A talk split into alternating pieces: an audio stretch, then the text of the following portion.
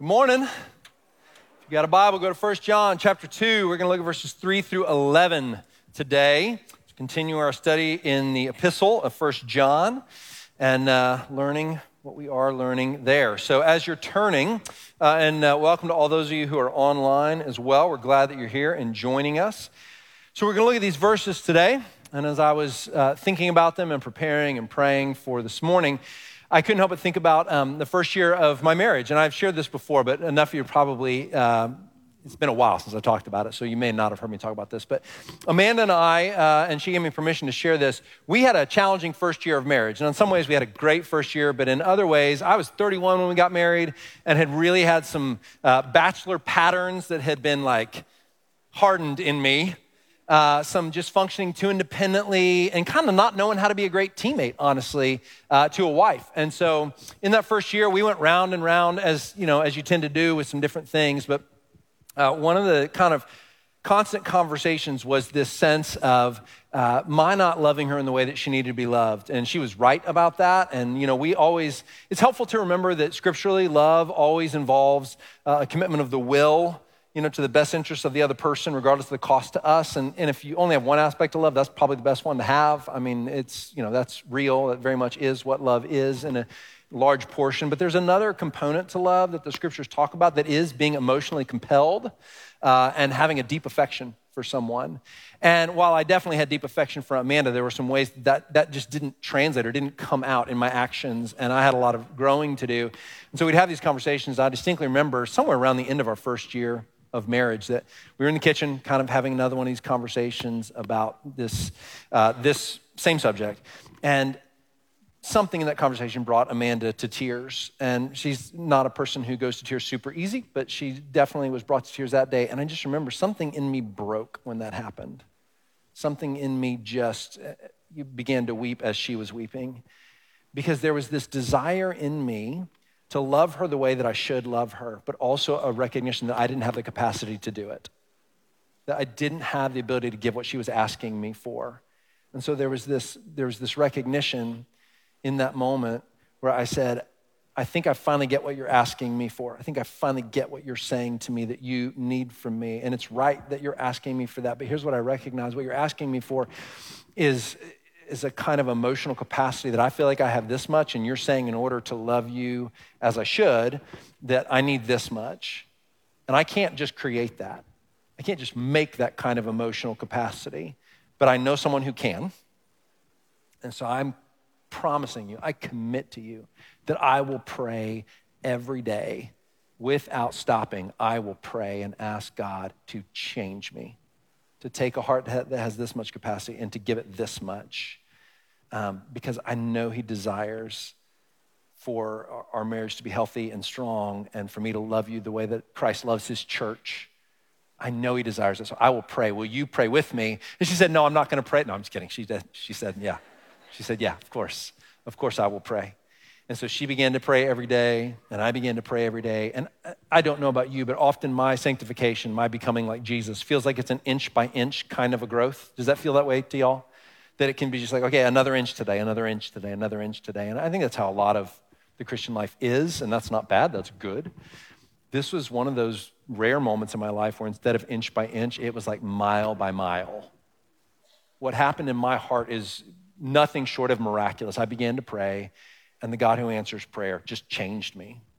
He just radically altered my heart just completely brought a tenderness and a, an affection and um, just kind of a, I don't know, it's not like, not like movie romanticism, but like a gushing over my spouse that I think was much more what it looks like in the way Christ loves his church.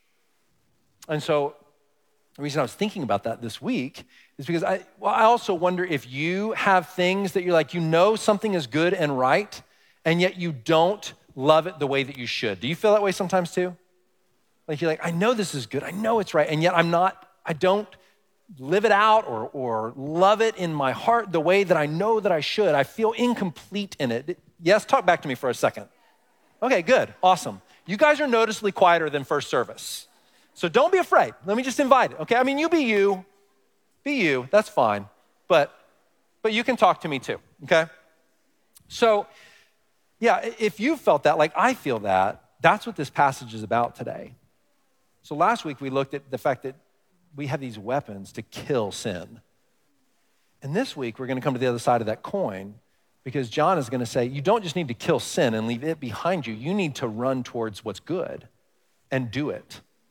You need to love what is good and you need to do it. And here's the great miracle of this passage is that he's going to give us more tools, more weapons to do that, not just to kill sin, but to love righteousness, to love what is good and to do what is good. And there's a supernatural power available in Jesus in order to do that. So, what John is going to try to impart to us today is that he wants to give you a gift of these tools that God has brought into your life that are available to you to begin to love what is good and do what is good at a greater capacity than you ever have before. That's pretty exciting, yes?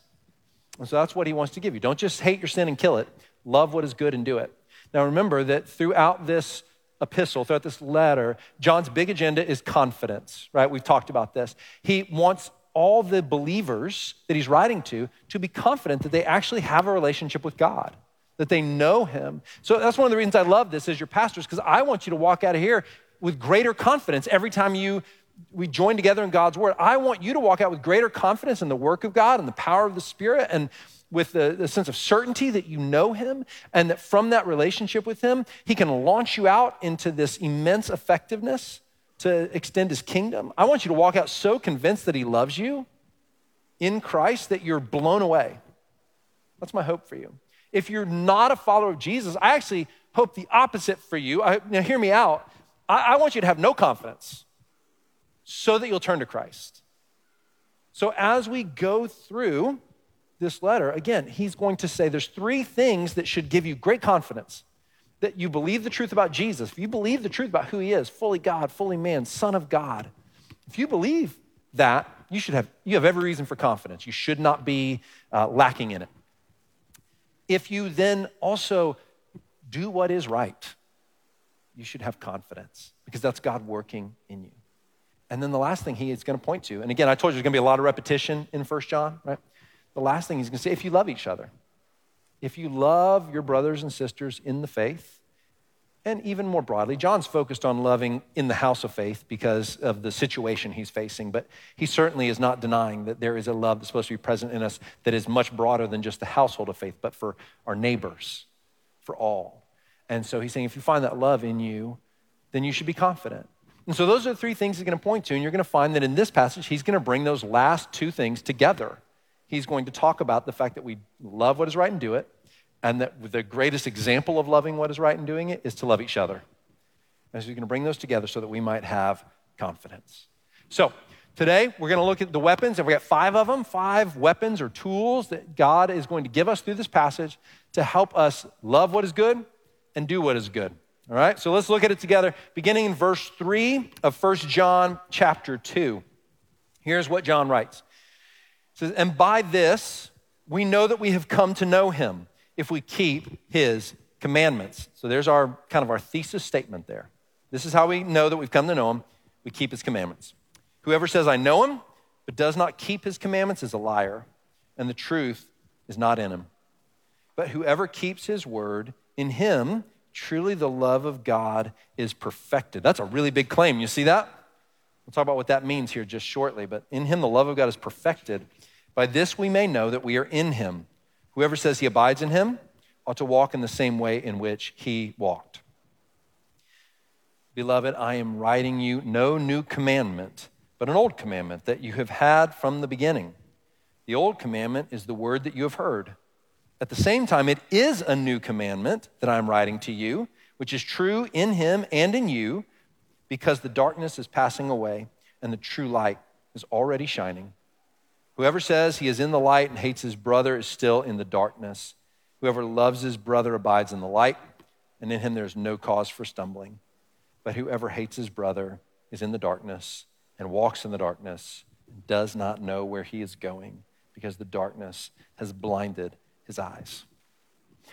So I said there's going to be five tools that are given to us here. So let's just start to work our way through them. The first one is probably the one you might expect, but it's a I want to show you how it's actually a tool versus just um, an experience. And the first tool is love.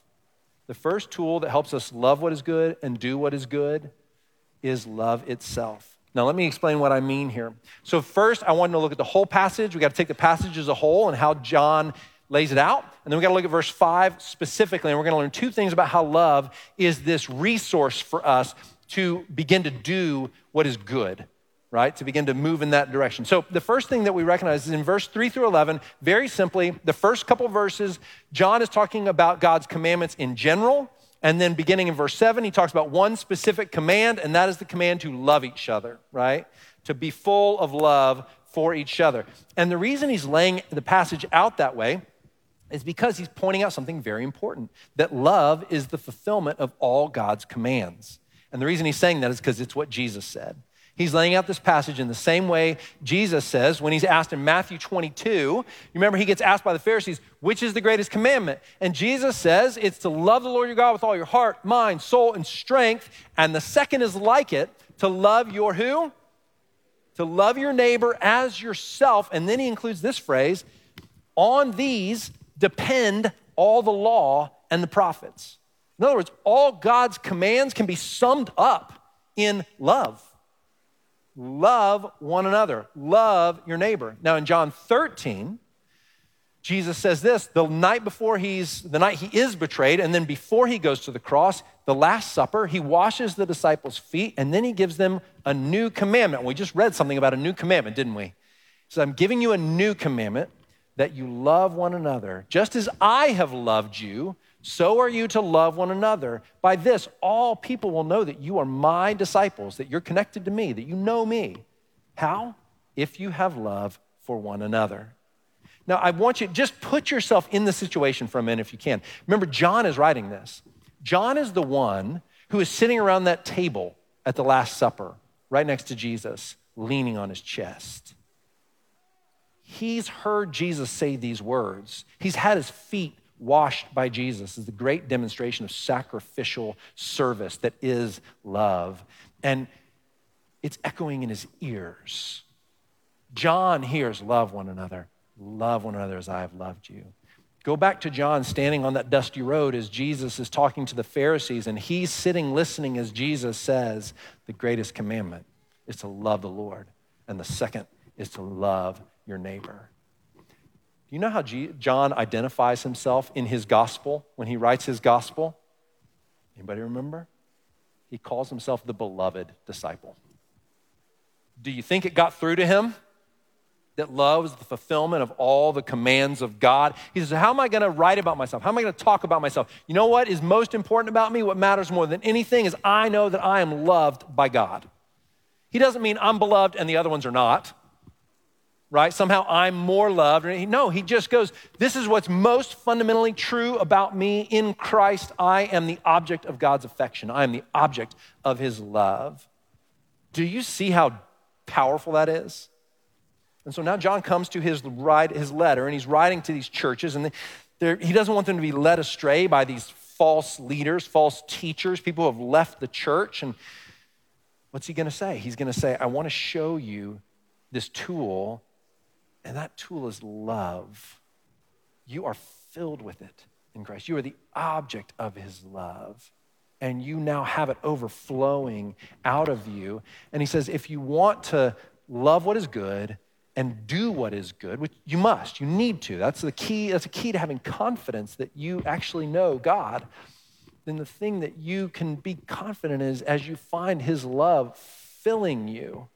Like you can that can be your guide. Always ask the question what does love require of me? Now, let me let you in on a little secret because in theologically conservative circles, and that would certainly include us, right? Sometimes I think we get a little nervous talking about love because the world talks about love all the time, and it just takes love to be anything that anybody wants it to be.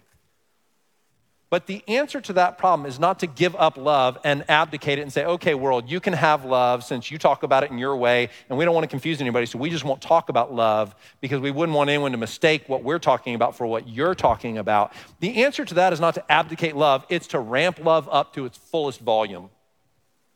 The answer is that the church, you understand that love is ours, it belongs to us because we know the love of God in Christ. Love is our thing, should be our thing. We better be marked by it. Love in its fullest, truest, deepest, loudest, most profound, most sacrificial sense. That's supposed to be ours. If Jesus has said, the fulfillment of all my commands is love, should we be about love? Yeah. Yeah, that's right. So that's the first thing is we can we always have this tool available to us to say, what does love require of me? I mean, true, genuine, deep love, what does it look like? Now, let's look at verse 5, because the second thing about love and how it's this tool for us is, is there. So, verse 5, he says this He says, Whoever keeps his word, right? So, whoever does what God has commanded, in him, truly the love of God is perfected. Okay, so there's two questions we have to answer in order to understand the meaning of that, that just short phrase, right? We have to ask, does love of God mean my love towards God, or does it mean God's love towards me? Can you see how it could be either one of those? And at different points, depending on what the context is, there are times where love of God means God's love towards us. And there's times where it means our love towards God. Okay, so without going into all the nuance, most of John's use of it in this letter is our love towards God. So that's how we're going to understand this here, okay? Now, here's the great thing. Because what we're going to find in 1 John chapter 4, and I don't want to steal all my thunder from four chapters, you know, when we get there, but what we're going to find is that our love towards God exists because God first loved us. So that's not absent here, okay? God loves first, and our response is to love him in return. And we'll unpack that more as we get further into the letter. But here we think he's saying, the fulfillment, right? If you obey my commands, then your love towards God is perfected. So the second question we have to answer is what does that mean? What does perfected mean? It's not a perfectionism. There's a pretty famous theologian, uh, John Wesley, pastor theologian, who had this, who erred a little bit in his idea that we could actually love perfectly. He kind of took this and he said, well, we can love perfectly. And, and while I appreciate a lot of John Wesley, I think he's just wrong there. I mean, that's kind of what chapter 1, verse 8 says in terms of saying, look, we're not going to be without sin. So, but the beauty of this phrase is that we don't want to shortchange how powerful our ability to love is. So when he says his love is perfected, think about it this way that word really means brought to completion. That's the phrase I want you to remember brought to completion. So, what has he just said in this one very short phrase? Here's what John says Whoever keeps God's commands, in that person, their love for God is brought to completion. So, in other words, what that means is it is the very nature of love when it's in us. So, God loves us first, 1 John 4. Our response is to love him in return. And our love that's directed towards him has a trajectory, it has a direction, and it has power. That love does not sit idle, it does not sit still, it does not produce nothing it is effectual in what it does. And when that love is in us, it naturally moves in the direction of producing good work. That's its nature. It can't be there and not do it. Do you see what I'm saying? That work cannot be there and not do it, which is why then John says the completion of your love for God is to do good works. You're not saved by them, you're not redeemed by them, but when his love is there, it produces love in response. And then that responding love that you have towards God produces those good works. So here's the tool he just told you you have. When God's love is in you and love towards him then is in you, it will, in it by its very nature, produce good works. So as you go again and again to say, Remind me of your love, God, and fill me with love for you, what will that produce? good work. And so that's one of the key things. If we're learning how to love what is good and do what is good, one of the first tools that God has given us is love. That we're not producing these kind of works out of a sense of duty or obligation, but that we're so overwhelmed with love for God that the natural trajectory of that love is to do what He commands and to want to obey Him. Does this make sense? Yes? All right. Don't undersell the importance of love, being full of it and full of love. Sorry, get my phrasing right. All right, second thing, I gotta, I should move on. Here we go. Second thing we see is the second tool that's given to us is commands. Now, this may be counter to kind of how you immediately think. How many of you have ever uh, received a command you did not want to follow? Yeah, in our flesh, in our nature, the reality is, I mean, some of us, tomorrow, our boss is going to say, I need you to do this, and you're going to be like, ugh, I don't want to do that, right? We, in our nature, you know, tend to resist that kind of authority, those kinds of commands. But I don't want you to miss what a powerful tool this is for learning to do what is good and what is right. It's super important. So look at verse 3 again, and let's see where this comes from. Because in verse 3, he says, And by this we know that we have come to know him if we keep his commandments. Now, up to this point, he hasn't talked about commandments. He hasn't talked about commands. He's talked about being in the light rather than the darkness, right? He's talked about being children of God. So he talks about, he's talking about these things, and he's not just like out of ways to express it. So he's looking for a new and kind of creative way to say it. He's saying something very important here when he says, okay, we've talked about walking in the light and not walking in the darkness. The natural question would be to say, how do I know what is light and what is darkness? And John's response is to say, You want to know that you're connected to him? He has given you commands to show you what is good and to show you what is evil, to show you what is right and to show you what is wrong. Now, get the importance of this. What John is saying is that you can know right and wrong. There is moral clarity given to us in the commands of God.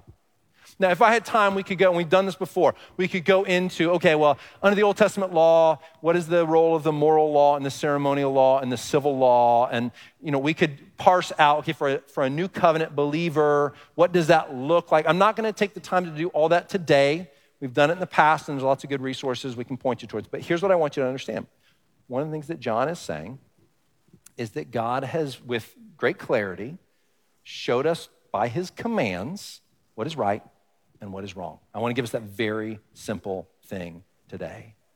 So here's what that means is that you as a follower of Jesus have in the written word of God both the commands under the law in the Old Testament which you know are fulfilled in Christ but also represent the very righteousness and holy nature of God, right? And in the teachings of Jesus and in his commands that he's given us, we have in him a moral clarity that is not present in the world. We have a declaration of that. And that's hugely important because remember back in verse 4 of chapter 1 and in verse 8 of chapter 1, there were two things that he said. In, in chapter 4 uh, of in verse 4 of chapter 1, he basically said that there are some people who have left you and they're lying to you. They're trying to, they're trying to deceive you with their lies. And then he said in verse 8, and you also, if you say you don't have any sin, you're deceiving yourself. So, what he's saying there is that it's possible both that other people would deceive us and we can also deceive ourselves. Agreed? Yes? And so he says, because both those things are possible, you need someone who is omniscient and all powerful and all, you know, who is wise, who knows everything to show you what is right or wrong. Otherwise, you're going to be making those decisions on your own. And as you do, you're going to be led astray. You're going to be self deceived or you're going to be deceived by someone else. And one of the tools we have to love what is good and do what is good is the commands of God so that we don't have to wonder. If somebody comes to me and says, Trent, you should really be doing this, this is what God wants you to do, do I just take that at face value or do I go back to God's words and his commands and measure them against that? Now, if you've grown up in church, you might think, well, that, of course, it's like no and it's easy, but I need you to recognize how, what a great gift that is. Because in a world of absolute moral confusion, we have moral clarity. We have clear commands, clear instructions. So stick, stick to them. Hear them, read them, study them, know them, and rejoice in them. His law is life giving, His word is life. So, now let me do something real quick. And, and you know, I know every week we have a, lot of folks who believe in Jesus, and then we'll always have some who do not. And I will say, I will, to my dying breath, say, man, this is the right place for you to be if you don't believe in Jesus, because we want to tell you about him. We hope you're willing to listen. And we also just, we we recognize everybody finds himself in different spots, and so we want to we want to help you for it. So we're glad you're asking questions and willing to come and examine. And by the way, not a small thing when you are not a follower of Jesus to walk into a church. That's not a small thing, it's a big thing. So, you know, well done. Let me, I want to give a little apologetic here for you, specifically for you, but everybody else don't check out, okay? Might help you. All right, so the thing I want to suggest is this. Uh, I heard Tim Keller say this before he passed away. He's a pastor and theologian, and uh, he said this, and I really agree with him. Uh, he said when he was planting his church in New York City, that in that time, the, the greatest gospel opportunity felt like it was to talk a lot about idolatry, uh, to help clarify for folks that things like money and family and you know, career success could become idols. Functionally, they could become the thing we worship. And he said that it seemed to resonate, strike a chord uh, in a way that helped people see their need for the Lord. And I think he was probably right. But he said, if I were planting that same church now today in New York City, the thing that I would have to spend a lot more time talking about is not idolatry, but identity. He said, I think identity is the greatest gospel opportunity. And that's what really, I mean, it's probably not surprising to you that that resonated with me. I talk a lot about identity here because there's so much confusion around identity. There's so much confusion about who we are and what gives us value and what our purpose in life is and how we walk in it. And, you know, confusion down to the level of biology and gender and sexuality and all of it. I mean, it's, look, it's confusing, right?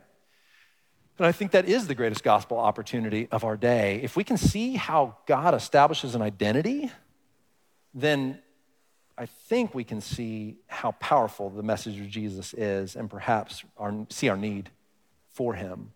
So let me make one just quick kind of thought here for you if you're not a follower of Jesus, right? I would suggest that you cannot have a, a, an identity that is sustainable and strong. You can't have it without moral imperatives, without commands. Now, that might not be readily obvious, but let me tell you why I think that. We always talk about identity as predominantly where we get our sense of purpose from and where we get our sense of value from, like what gives me worth and what, what is my purpose in life you know, you can pick nits with that, but that's kind of the, at least mostly, that's a lot of it. There's some other components. But if you take it as that, then here's what I would suggest to you your identity will always be changing if you have to if you don't have moral imperatives because here's what those moral imperatives do clear moral commands from a being higher than us right who gets to declare right and wrong if you don't have that then you're always going to be changing what gives you value and you're always going to be changing what your purpose is. Because as you grow and change, your sense of right and wrong can grow and change, right? And if that's true, right, then how do you figure out what your purpose is without clear, without a clear sense of what is right and what is wrong? How do you establish your sense of what gives you value, right? If there's not a clear sense of right and wrong telling you these things are good and therefore valuable, these things are wrong and therefore not valuable. So I would just suggest to you that you need moral imperatives. As much as our flesh resists them, they're really necessary. They're really necessary. And one of the reasons I share that is because I recognize if you're not in Christ, you might, I will say, you know, for those of us before we came to Jesus, we recognize that we kind of pushed against moral imperatives probably uh, more than we do now because we've come into this trusting, loving relationship with God, and His commands now are, we just find them to be life giving versus life taking or like heavy, if that makes sense. Okay, fair enough? Yes? All right, cool. Take it or leave it for those of you who are not a follower of Jesus, but I just thought I'd throw that nugget your way and I hope it's helpful. All right, the next tool that we are given here in the text is also found in verse 3. And it's more what's not said than what is said, but we have to go back to it every time. And that tool is grace and faith. Grace and faith. I said last week the thing that draws us out of sin, and also now the thing that moves us towards loving and doing good is radical grace. Radical grace imparted to us. So look at what he says in verse 3. By this we know that we have come to know him if we keep his commandments. And here's what he didn't say he did not say, here's how we come to know him by keeping his commandments. He says, This is how we know that we have, this is how we know that we know, is what he's saying. This is how we know that we have come to know him. In other words, our, our doing what is right is not what saves us, it's not what redeems us, it's not the way that we are connected to him, it's not the way that we know him, it's the proof that we know him. And that order is deeply important because your works and my works can't bear the weight of getting us right with God. But what they can do is become the outflow of being right with God. of knowing Him. And that's so deeply important because if you spend your life trying to figure out how to love what is right and do what is right in your own strength, you will not make it. It will become a hamster wheel that will kill you. You will run yourself into exhaustion. One of two things will happen every time, without exception, and usually both, one before the other, right? You will be crushed by the weight of your inability to do anything that is truly in a, in a weighty sense good because you do not have the capability to do it to the, to the degree that the righteousness of God requires of you. Or, and usually this comes first, you'll do it for a while and become really self righteous because you think you're doing it so well. Until the moment comes that somebody you see does it better, or until you fail, until you don't do it, and you have the sobering reality of, like, oh, I failed. I didn't do it. I'm not sure we're aiming at self righteousness or being crushed. Anybody want to end there? And so, what God is saying here is He's saying, the proof that you know me is that this love that you walk in and this relationship that you have produces these good works grace and faith. Let's get really practical. How do these become weapons by which we love good and do good? Well, think about what grace does. Grace is unmerited favor. That's what grace is. It's God putting his unmerited, unearned favor and blessing upon you. Well, that doesn't stop with just with justifying us. It doesn't just stop with giving us the righteousness of Christ. If he never did anything more than that, it would be enough. Amen? Oh my goodness gracious. But he says, No, no, I continue to show you my unmerited favor. I give you spiritual gifts like leadership, and administration, and mercy, and teaching, wisdom. I give you skill sets like music and carpentry, and I, I fill you with all these. I, I lavish my gifts upon you, not just saving grace, but sanctifying grace and grace that continues to just give good gifts like a dad gives to his kids because I love you and I love to give good gifts to you. Now, think about this. One of my great agendas would be for everybody in this church to know what your gifts are and use them. Just everybody. Like, if you're sitting here today and you're like, I don't know what my spiritual gifts are, let's solve that problem. Let's figure it out, right? Let's, let's uncover what your gifts are because God gave them to you. And He wants to grow them. He wants to fan that spark of a gift into a flame and he wants to use it to build up his body and reach the lost and extend his kingdom and do amazing work. But you got to know what they are. And they're in you because of grace. So that grace pours in those good gifts. And as we have those gifts, what are we given the strength to do? Good, to do the good. How does faith enable us to do it? Well, faith fills us with courage to do what is good. Have you ever had a hard time doing it? Is it ever scary to do what is good? Scary to do what is right? Yeah, all the time, by the way. And faith in the promises of God that'll keep them towards us, faith that we belong to Him, faith that our future is secure, faith that He loves us, this forward looking faith fills us with courage so that we will not just love the good, but do the good even when it's hard. Do you see how grace and faith are these amazing weapons? They are amazing weapons. And when you take the weight of salvation off of them, uh, off of our works, right, and recognize that it's by grace through faith, when you take the weight of salvation off your works, all of a sudden your works can do amazing things because they're not trying to serve a purpose or an end that they can't serve. All right, let's go to the last, uh, last two. And the, this next one is a quicker one.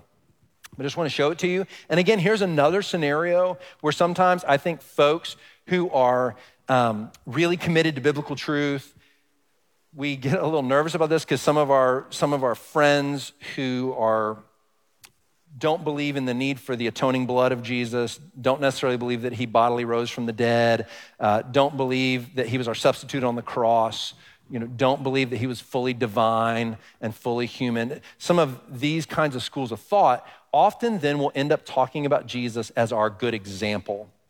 And we rightly want to say he is much more than that. He is our Savior, our Lord. He is everything. All right, so we never want to let go of that. But sometimes then we lose sight of the fact that he is, yes, also our example to follow. And look at what verse 6 says of chapter 2. He says, Whoever says he abides in him ought to walk in the same way in which he walked. I just want to point out very simply what this text is telling us is that, oh, yeah, you need to love what is good and do what is good. Here's a great gift I'm giving you the example of Jesus. You have the written record of his life and his teaching that you can go back to all the time and see what he said and what he did and how he lived. And in witnessing that, we we have an example to follow, which is really helpful. Have you ever considered why did God have Jesus live on the earth for as long as he did? Why didn't he cut his life much shorter? Right?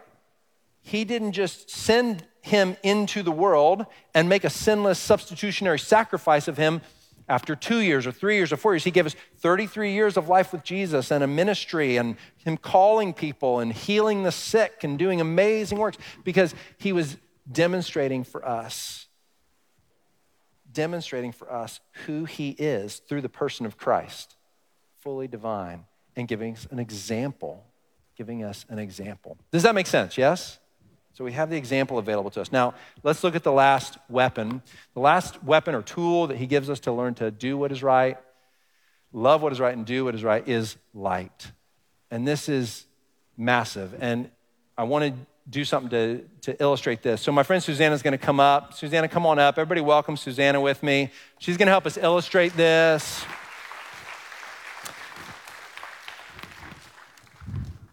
So, she's coming up. I like your dress. It's purty. That's what we say in Texas when it's super pretty. We say purty. Okay, Susanna, you can go stand right over here. So uh, nobody moved during this time. I don't want any torn ACLs. We're going to turn all the lights out, okay? So, Susanna, your job is I, there's a penny out here somewhere. Your job is to see if you can find the penny and don't hit any musical instruments. Okay? Are you ready? All right. Go ahead, team. How we doing? All right, there we go. Well, I got a light.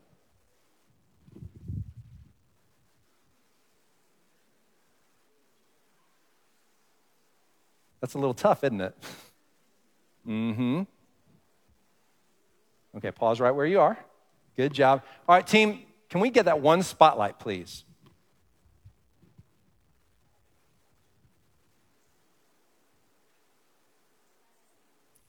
You can grab it. There we go. Give her a big round of applause, everybody. Thank you very much. Thank you, Susanna. I'm so generous, you can keep that penny. You're all good. You can go with mom and dad. Thank you, sweetheart.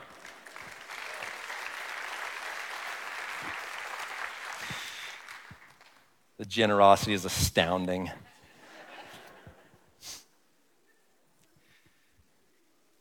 What verse 8 is telling us in this text is that when Jesus came into the world, he fundamentally changed it.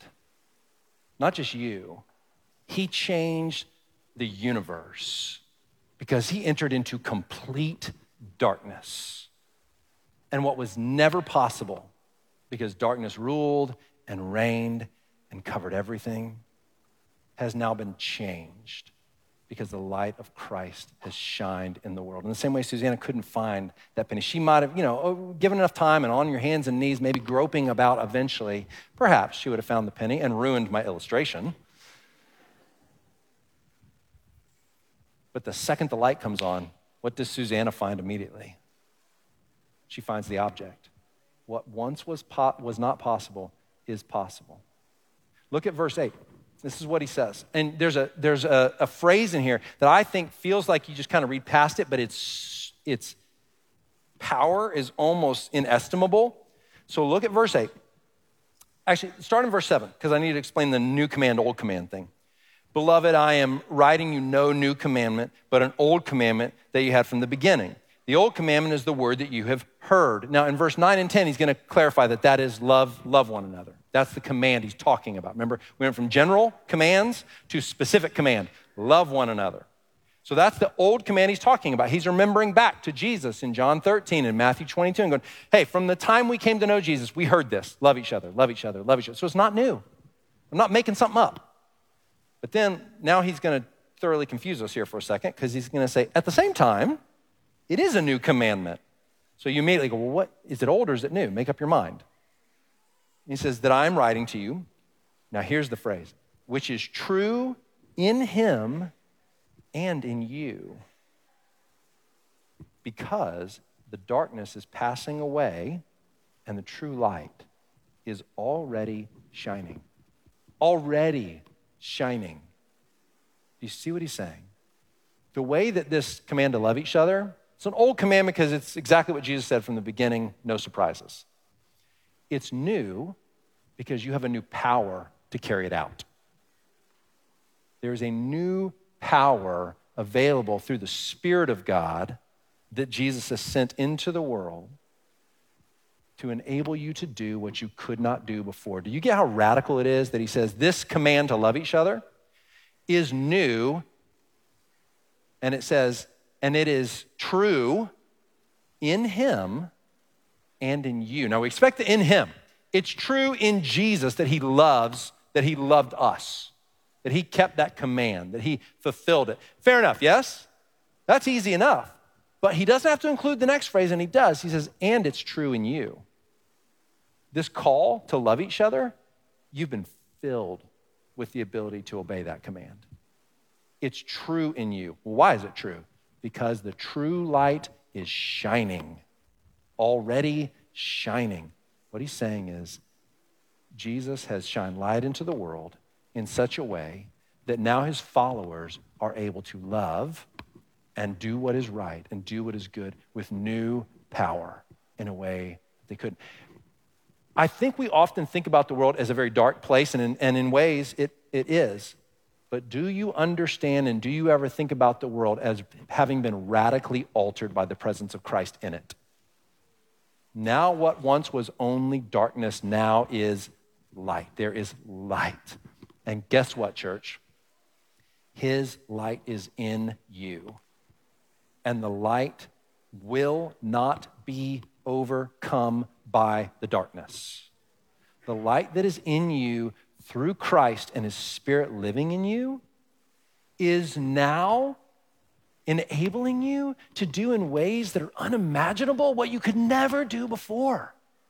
You can love and do what is right in ways you never could before. Don't discount that. Don't make it a minor thing. And it's not just true in you, it's true because Christ is already shining in the world everywhere you go. You carry his light with you and you push back the darkness.